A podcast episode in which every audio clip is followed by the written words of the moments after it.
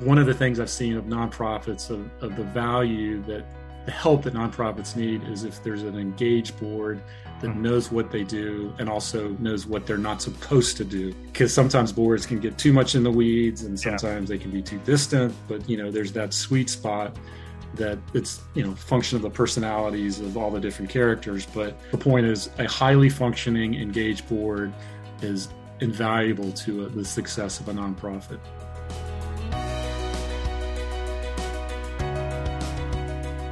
Hey, everybody. Welcome to Next Donor. I'm your host, Andy Jones.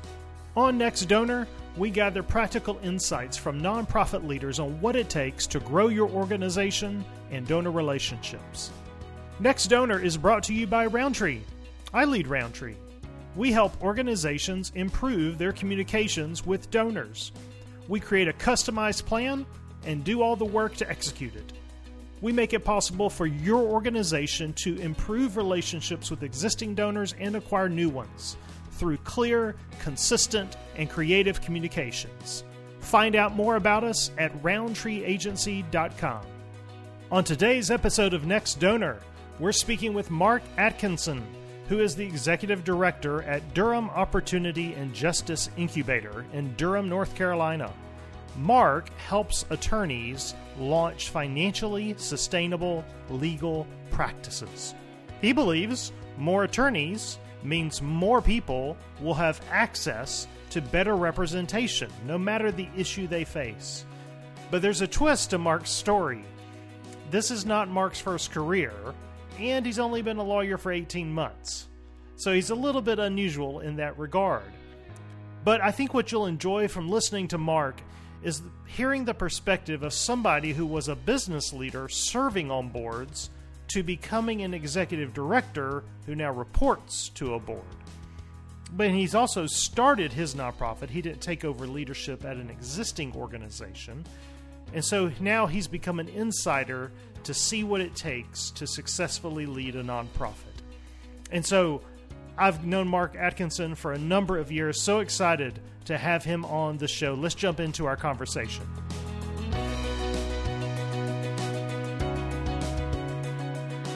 Well, welcome to the show, Mark. It's good to have you.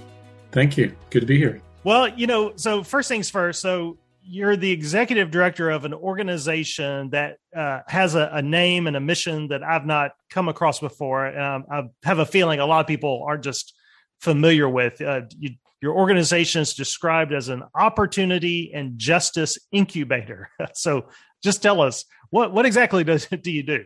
Sure. Yeah. And it's interesting whenever I'm introduced or whenever I introduce myself as an executive director, I sometimes stumble on that because that's a new term for me as well. But I'll, we can get to that later. But yeah. the opportunity and justice incubator, in simple terms, what I think of is it is an incubator that's trying to help lawyers or attorneys start a practice trying to create opportunity for the attorneys and trying to improve access to justice for the for clients mm-hmm. and so i pulled out opportunity and justice to kind of capture that sense of the opportunity for the attorneys of, of starting a sustainable practice and uh, justice for people uh, people out there in the world that need help uh, improve access to justice for them so that's the opportunity and justice, how they're linked to what we're trying to incubate, what we're trying to start.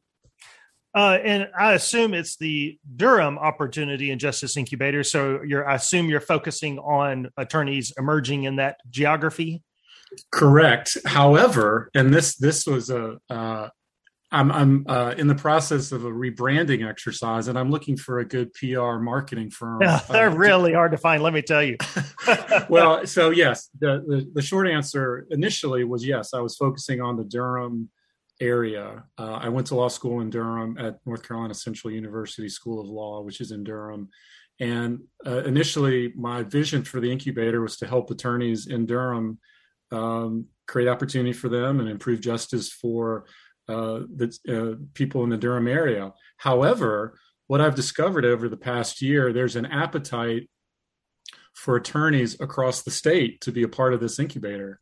And because of technologies like Zoom and Microsoft Teams, there's no reason where why you have to be in Durham to be a part of it. And so the current cohort of attorneys. I have seven attorneys that are in this cohort that launched in September.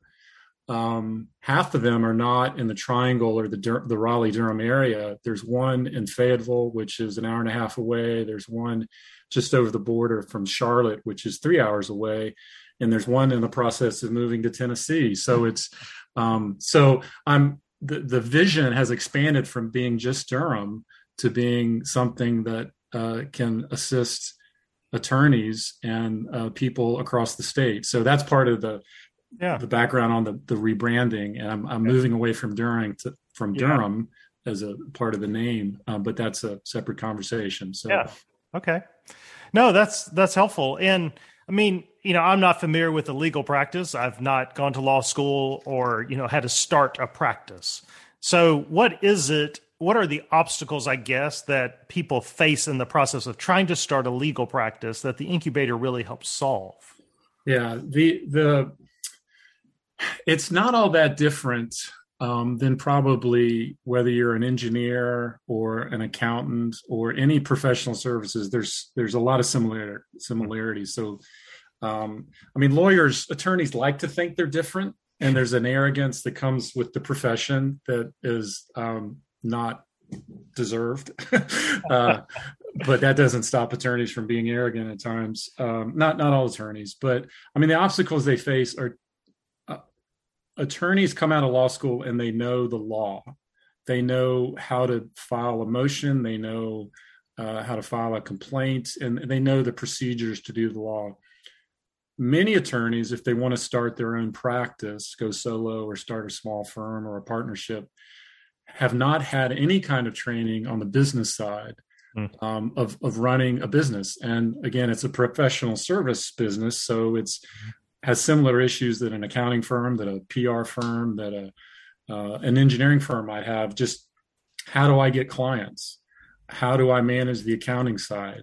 Uh, how do I hire people? How do I uh, organize my files and keep track of clients of uh, all the different metrics and the profit and loss statements and uh, banking relationships and so it's it's uh, attorneys like to think that their business is different than anybody else but there's a lot of similar similarities to any other professional service uh, business and um, that's what the incubator does is try to help on the business side yeah no that's that's good um, yeah, and and uh, is it? Did you start the incubator? Well, I mean, what's the story there? Yeah, yeah. So, well, the story, the the um, the the idea of an incubator. I was midway through law school. I, I graduated just 18 months ago. I, I, went to law school later in life. I had a prior career, a 25 year career in consulting engineering. Um, but midway through law school, well, let me back up. As I went into law school, I really didn't know how I would use hmm. my law license, my my JD Juris Doctorate, but I I guess I trusted the process and said, well, I'll figure something out by the time I'm done. Yeah.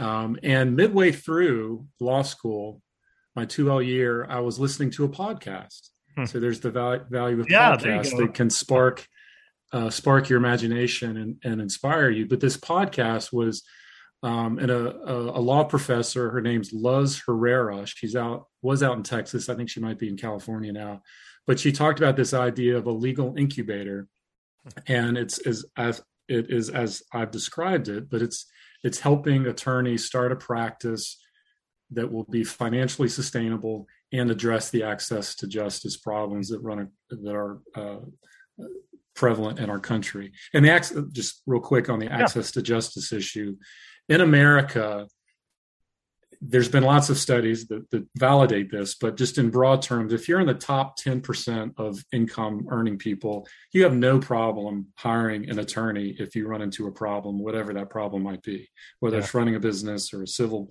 issue or a family law issue or whatever the case may be. Top 10%, no problem. The bottom, lower income, there are some resources through legal aid that provide some level of representation, but that's not even adequate. That access to justice issue is very real in terms of the big middle, the modest means, and, and modest means is a broad, you know, it's the middle 60 to 80% of the, uh, the population in America struggled to hire an attorney or they don't think they need an attorney. So the access to justice issue is trying to figure out ways, creative ways through pricing, through technology of helping those in that big middle that may be that are missing out on yeah good representation and and getting a just outcome to whatever their problem might be whether yeah. it's yeah whatever the problem might be so um this podcast I listened to talked about uh, these legal incubators, and the light bulb went off in my mind. I thought, this is perfect. This is my.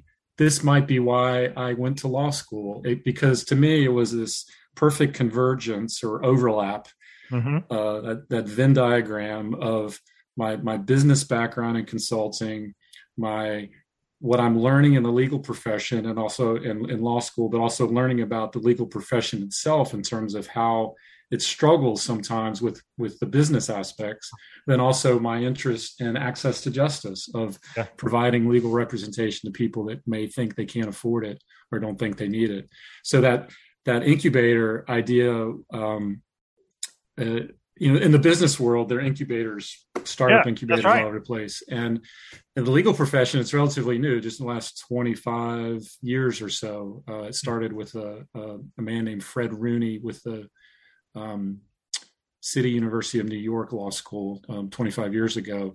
And there's surprisingly not that many legal incubators around the, the country. I think it makes so much sense.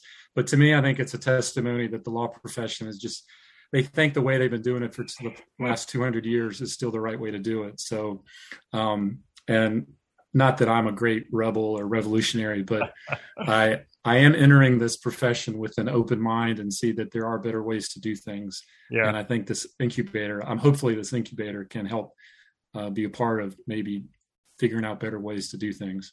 Oh, that's great. No, but you mentioned in there that uh, you're you're a recent law school grad, so nonprofit leadership and the practice of law has not been your lifelong profession. So maybe tell us about this path you've taken that got that's gotten you to where you are today. Sure, yeah, it's it's a circuitous path for sure, and um, so uh, I I graduated from Duke in 1986 and was uh, uh, the Navy paid for my four years at Duke, so I had to pay back the Navy with four years of my life active duty from '86 to '90. Um, and when I got out of the Navy, um, I was an electrical engineer. Um, so uh, Duke does have an electrical engineering program. It's a small, small program, but they do have an engineering program. Um, so I got out of the Navy, didn't really know what I wanted to do, but long story short, I was hired by a predominantly civil engineering slash transportation planning firm, uh, mm-hmm. uh, consulting firm called Kimley Horn and Associates. And at the time, it was about 300 people. Uh, it was um, my first day was July 2nd, 1990, um, at Kimley Horn and Associates. A little over um, 300 people. Uh, annual revenue was in the 20 millions or so. When I retired from Kimley Horn in 2015, uh, it was about 3,000 people and um, six, 700 million in revenue. And it was a great ride. I mean, my first 10 years or so at Kimley Horn, I was primarily a project engineer, project manager. And then I transitioned to um, a regional business manager and where I was doing a lot more kind of backroom mm-hmm. contracts, leases, uh, working with project accountants, revenue, cost accounting. I don't have an MBA, I don't have a CPA, but that's kind of I just got interested in the, on the business side. And Kimley Horn was an agile enough company and a flexible enough company that I could sort of pick my path hmm. for what where my interests were and where my talents were, whatever those talents might be. And um, because I wasn't a civil engineer, I wasn't pigeonholed and yeah. and that's uh, they didn't know what to do with electrical engineer so i said well I'll, let me try a little bit of everything and see what i liked and i I, as I did that, I moved away from engineering. I realized engineering was not what um, got me up in the morning, but it was just working with people and solving problems, um, and just making Kimley Horn a better place. And um, so I had 25 years there. It was was wonderful. Um, a great place, the best company in America that nobody's heard of, uh, hmm. Kimley Horn and Associates, and it's now I think they just exceeded a billion dollars in revenue wow. um, with maybe four or five thousand people. Um, a great place to work, a great culture. But yeah. so I learned a lot there um, of how to run a business, and um, so I retired in 2015, not knowing what I would do, um, but just gave myself a couple of years to kind of um, kind of do a reset. And I, I, left at a good, you know, I left happy at Kimley mm-hmm. Horn. I, you know, I didn't, I left happy. I, I, I left when I wanted to leave and, and, and in a good place. But um, just thinking about it, if I had, I guess I sort of split up my life in sort of 25 year increments. The hmm. first 25 years was being a kid, growing up, going to school, yeah. Um, i include navy in that. Just learning learning what it is to be a grown-up i guess or and the next 25 years is a kimley horn you know being that working professional being the dad. And then i'm thinking what's the next 25 years going to be? And so i wanted to be something meaningful. I, I don't play golf. Um, i'm not going to just lay around on the couch. Um, so uh, through my through some reading uh, i read just mercy by bryan stevenson uh, I um, toyed with the idea of going to law school. Um, my wife Helen encouraged me. She said, "Hey, you know, why don't you go to law school?" Um, and just uh, thinking about how can I serve in the community uh, where I live. What could I do? And at that point, I thought maybe I'd be a, you know, represent indigent clients, or maybe yeah. I didn't know what I would do. Yeah. But I, like I said, I sort of was going to trust the process to see where I would best be used to kind of plug in. So that's what got me into law school. Uh, took the LSAT, did okay, didn't do great, well enough. Um, and I was only going to go to Central. NC Central is an HBCU, historically black yeah. college and university. It's in Durham. Um, part of the process was I wanted to go. Um, I wanted to kind of dive into a different culture basically yeah. to kind of um, challenge myself. I was in law school. I found out later that I was known as the tall old white guy. Um, uh, That's great. and it, it was I, w- I was lovingly accepted by the the younger folks. Um, I was surrounded by by kid. I call them kids. My classmates. Yeah. I call I lovingly call them kids because um, they're my kids' age. Um, yeah. But it was wonderful. We had prayer meetings together. We had study hmm. sessions together.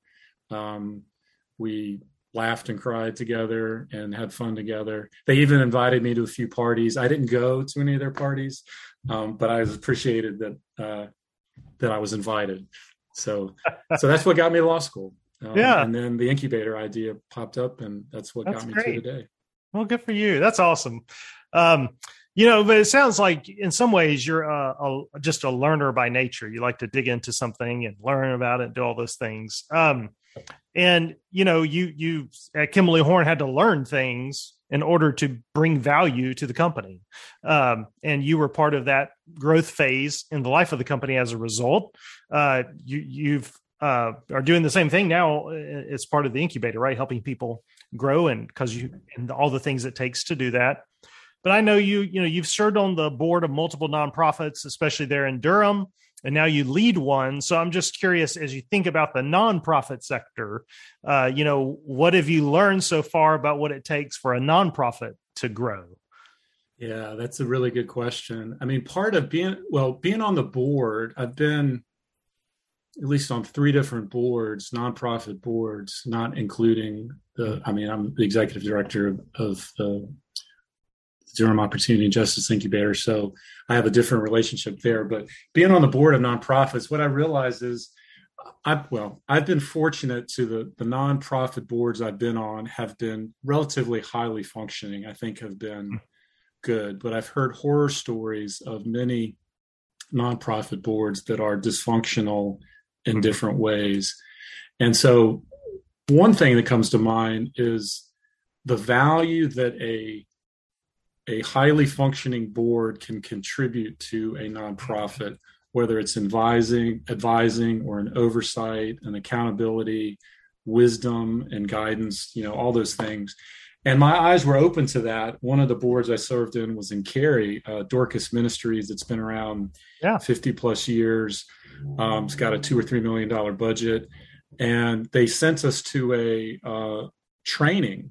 They invested in the board and sent us to a, a, a weekend training on, and where that's where I heard the idea of board governance. Yeah, and this was all before law school and and you know fiduciary responsibility but it was i think it was sponsored by blue cross blue shield or some some uh, organization sponsored it but it was wonderful training and it was it was put it, the material was was board source i don't know if it's boardsource.org but i recently ran across them on the internet but board source is just has great material for training a board on governance of of how to do nonprofit board work better. And so I guess if I'm answering your question, I guess the answer I would give is the, the one of the things I've seen of nonprofits of, of the value that the help that nonprofits need is if there's an engaged board that mm-hmm. knows what they do and also knows what they're not supposed to do.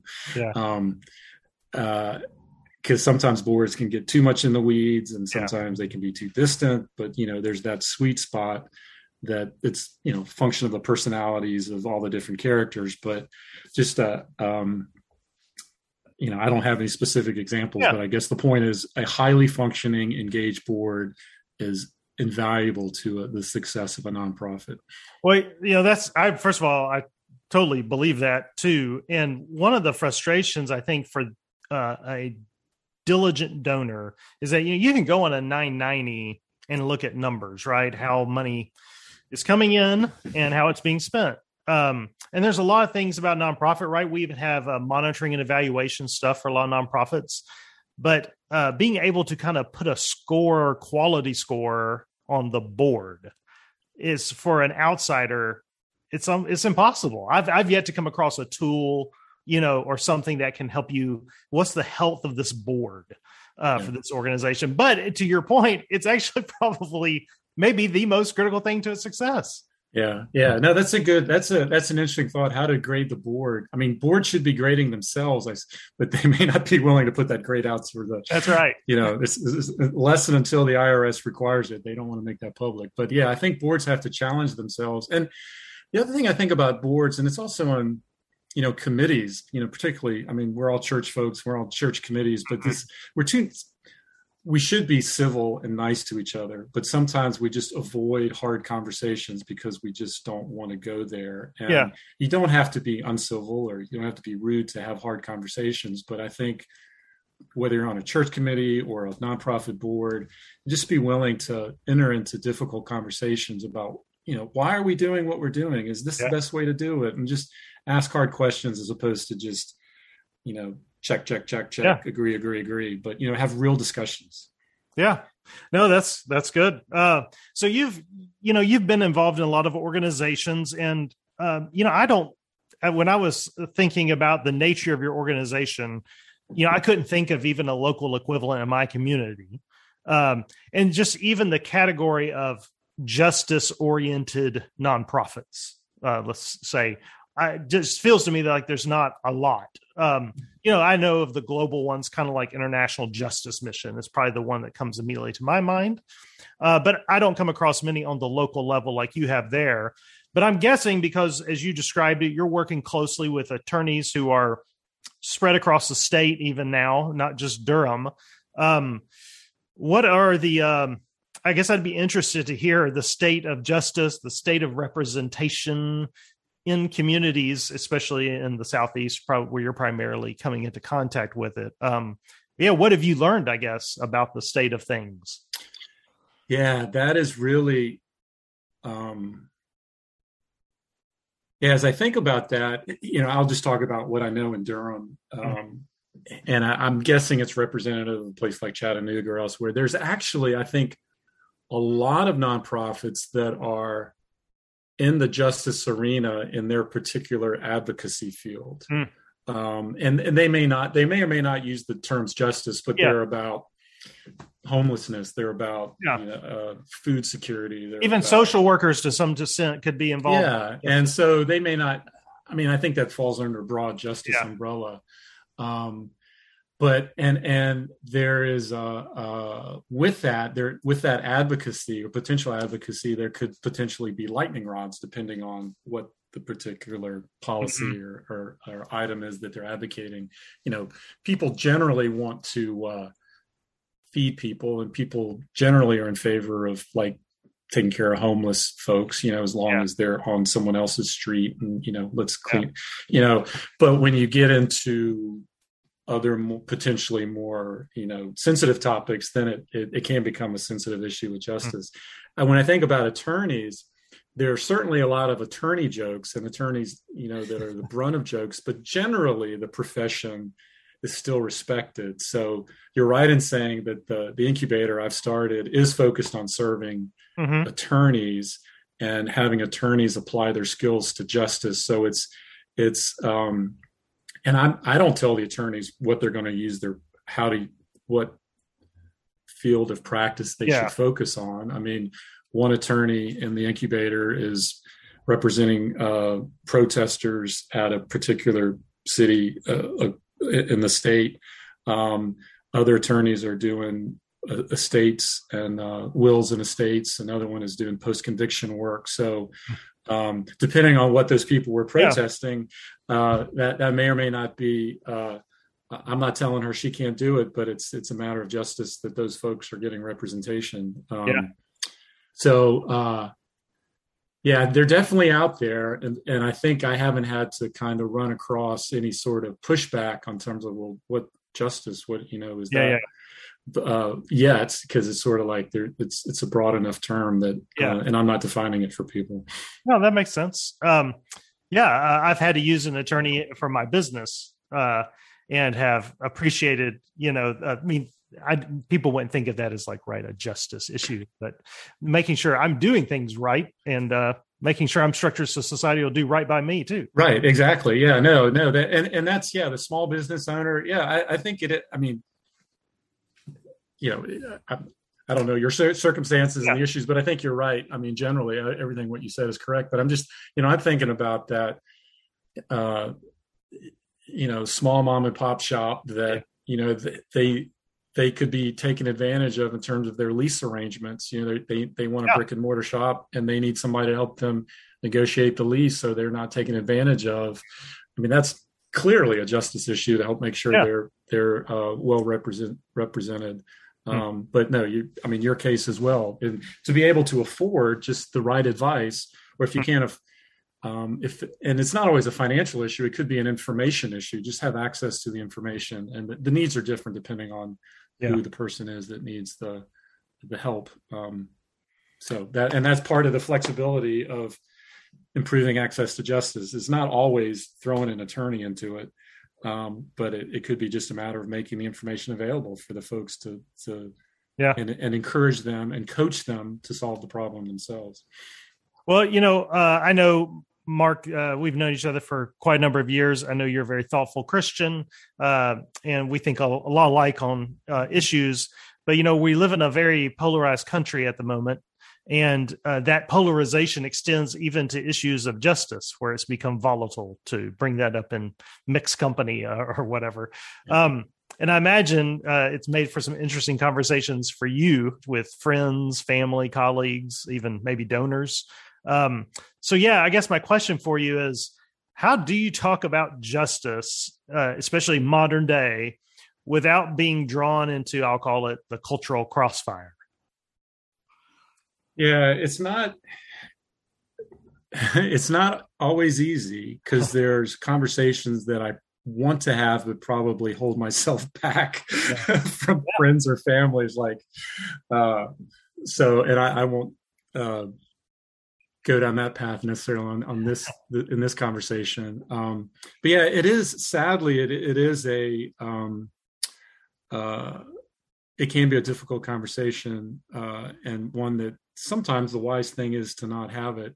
Hmm. It's interesting. Um, I think in in the in the um, what's the word? I guess in the broadest sense, people want there to be justice. You know, it's a yeah. it's a good term. You know, I I want justice. I want there to be justice for you. Mm-hmm. The, the the challenge gets into the nitty gritty. Like, okay, how do we affect that justice? Yeah. What does it look like? And justice for me is injustice for you, or vice versa. You know, it's it's it's not a um, you know, it's not necessarily a closed universe. And and it's interesting. Um, this is a quick aside, but I yeah. just want to get this in. Uh, I'm not a Shakespearean uh, expert, but but and, I haven't even read the whole play. But in The Merchant of Venice, there's a there's a line um, where a character says, uh, "We all basically we all want justice, but in the course of justice, none of us would find salvation. And the point is, we need hmm. mercy, not justice. Um, we want justice, but in the course of justice, none of us would yeah. survive."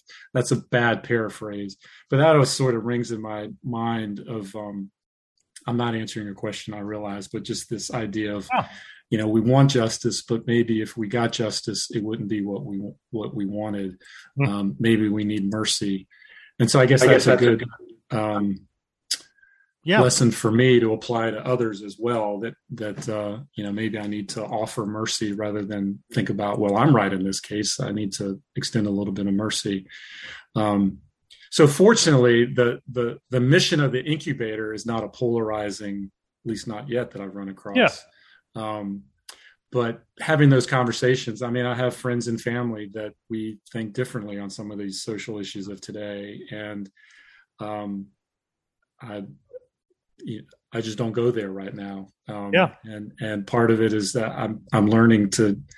Helen helps me. My wife helps me. She said, "Mark, you bringing that you bringing that up is not going to help maybe you should just be quiet and there's a lot of wisdom in that uh, maybe well, i should just be quiet yeah if justice is doing you know righteousness sometimes the right thing to do uh, is just to uh, hold your tongue right, um, right. But yeah, but yeah but let's hope that uh let's hope that all of our conversations about justice are uh, teamed or uh, or tainted with mercy. Right. Well, I, another great quote, and I this I'm going off of memory. I may not remember this exactly right, but I heard Dallas uh, Dallas Willard, who I think mm-hmm. has passed away, but he uh, I was reading rereading Divine Conspiracy, and I heard a, a, story about he was at some conference, and he was challenged in a, in a in a rude, critical way about something that he said, and his response was. He, I don't know exactly what his response was. I think he might have said something to the effect of, "Well, thank you. That's that's that's a good point. I'll have to think about that. And then he then he left. And hmm. somebody said, Why did you just leave? Why didn't you respond to him? And and he respond to him and tell him, you know, how he was wrong and what he thought. And he said, I'm practicing not having the last word. Oh wow. Which I thought was a wonderful like and I'm I need to do that. I'm practicing yeah. not having the last word. Hmm. Um, but what a what a merciful yeah. Christian response that was. Well, that's great. And uh, no, well, Mark, I always enjoy any conversation we get to have, mm-hmm. and uh, I appreciate you taking the time to have this one. And uh, yeah, I can't let it go unnoticed. Um, that you, the the two professions you've chosen are both given to jokes. Uh, you really need to think this through. I know. Well, I, yeah, I, have, I guess I have fixed. Actually, I have thin skin, but I guess I've, I've gotten used to it. well, good man. Well, thanks for the time. Well, I hope you enjoyed listening to that conversation as much as I enjoyed being a part of it because I love every opportunity I get to talk with Mark. But as you probably discovered, he brings such unique insights, having come from being a leader of a large business and seeing what it takes to grow and sustain something, and now putting that to use in a way in which he feels like he is improving the world where he is. But, you know, if I could point you to one thing he said to remember, and that is the quality of the board is critical to the quality of the organization. It's not always possible as a donor to know what the quality of a board is, but as an organizational leader, you certainly can make sure that the board is exercising proper governance because it's going to make you stay on mission and get further faster. If you want to learn more about growing donor relationships through strategic communications, make sure you visit roundtreeagency.com. See you again soon.